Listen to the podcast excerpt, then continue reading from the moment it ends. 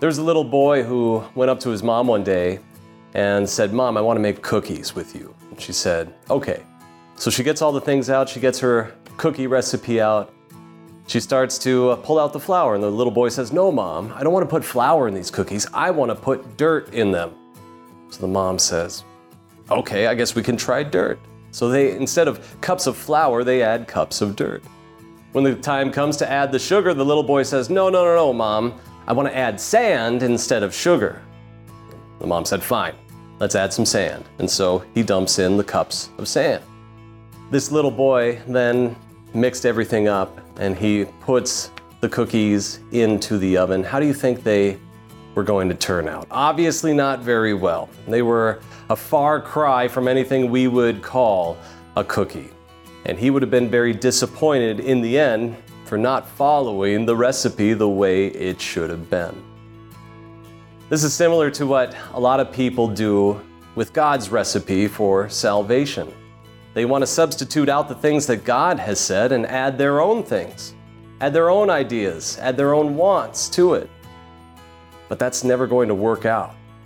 Jesus himself emphasizes this in John chapter 8 verse 31.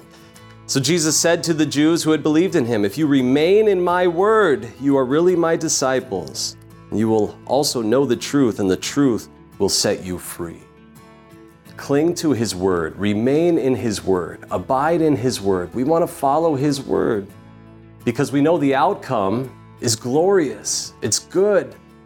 We hold to the fact that Jesus tells us we repent of our sins, we turn to Him in faith, and He declares to us that our sins are forgiven, that He covers us in the righteousness that He earned. He went to the cross and there He forgave all of our sins. Our guilt is washed away. All we have to do is trust in Him.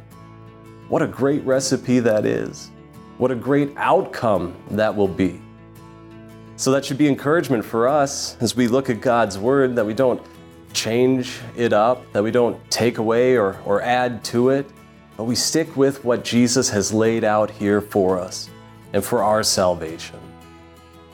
As we are also told in John 3:16, God so loved the world that he gave his only begotten son that whoever believes in him shall not perish, but have everlasting life. God's recipe is the best recipe. It brings eternal life to you and to me. That's what we hold to. That's what we cling to. That's what we will abide in. God's peace be with you. We encourage you to share peace devotions with your friends and family. If you would like to help produce more devotions, you can donate at els.org/donate.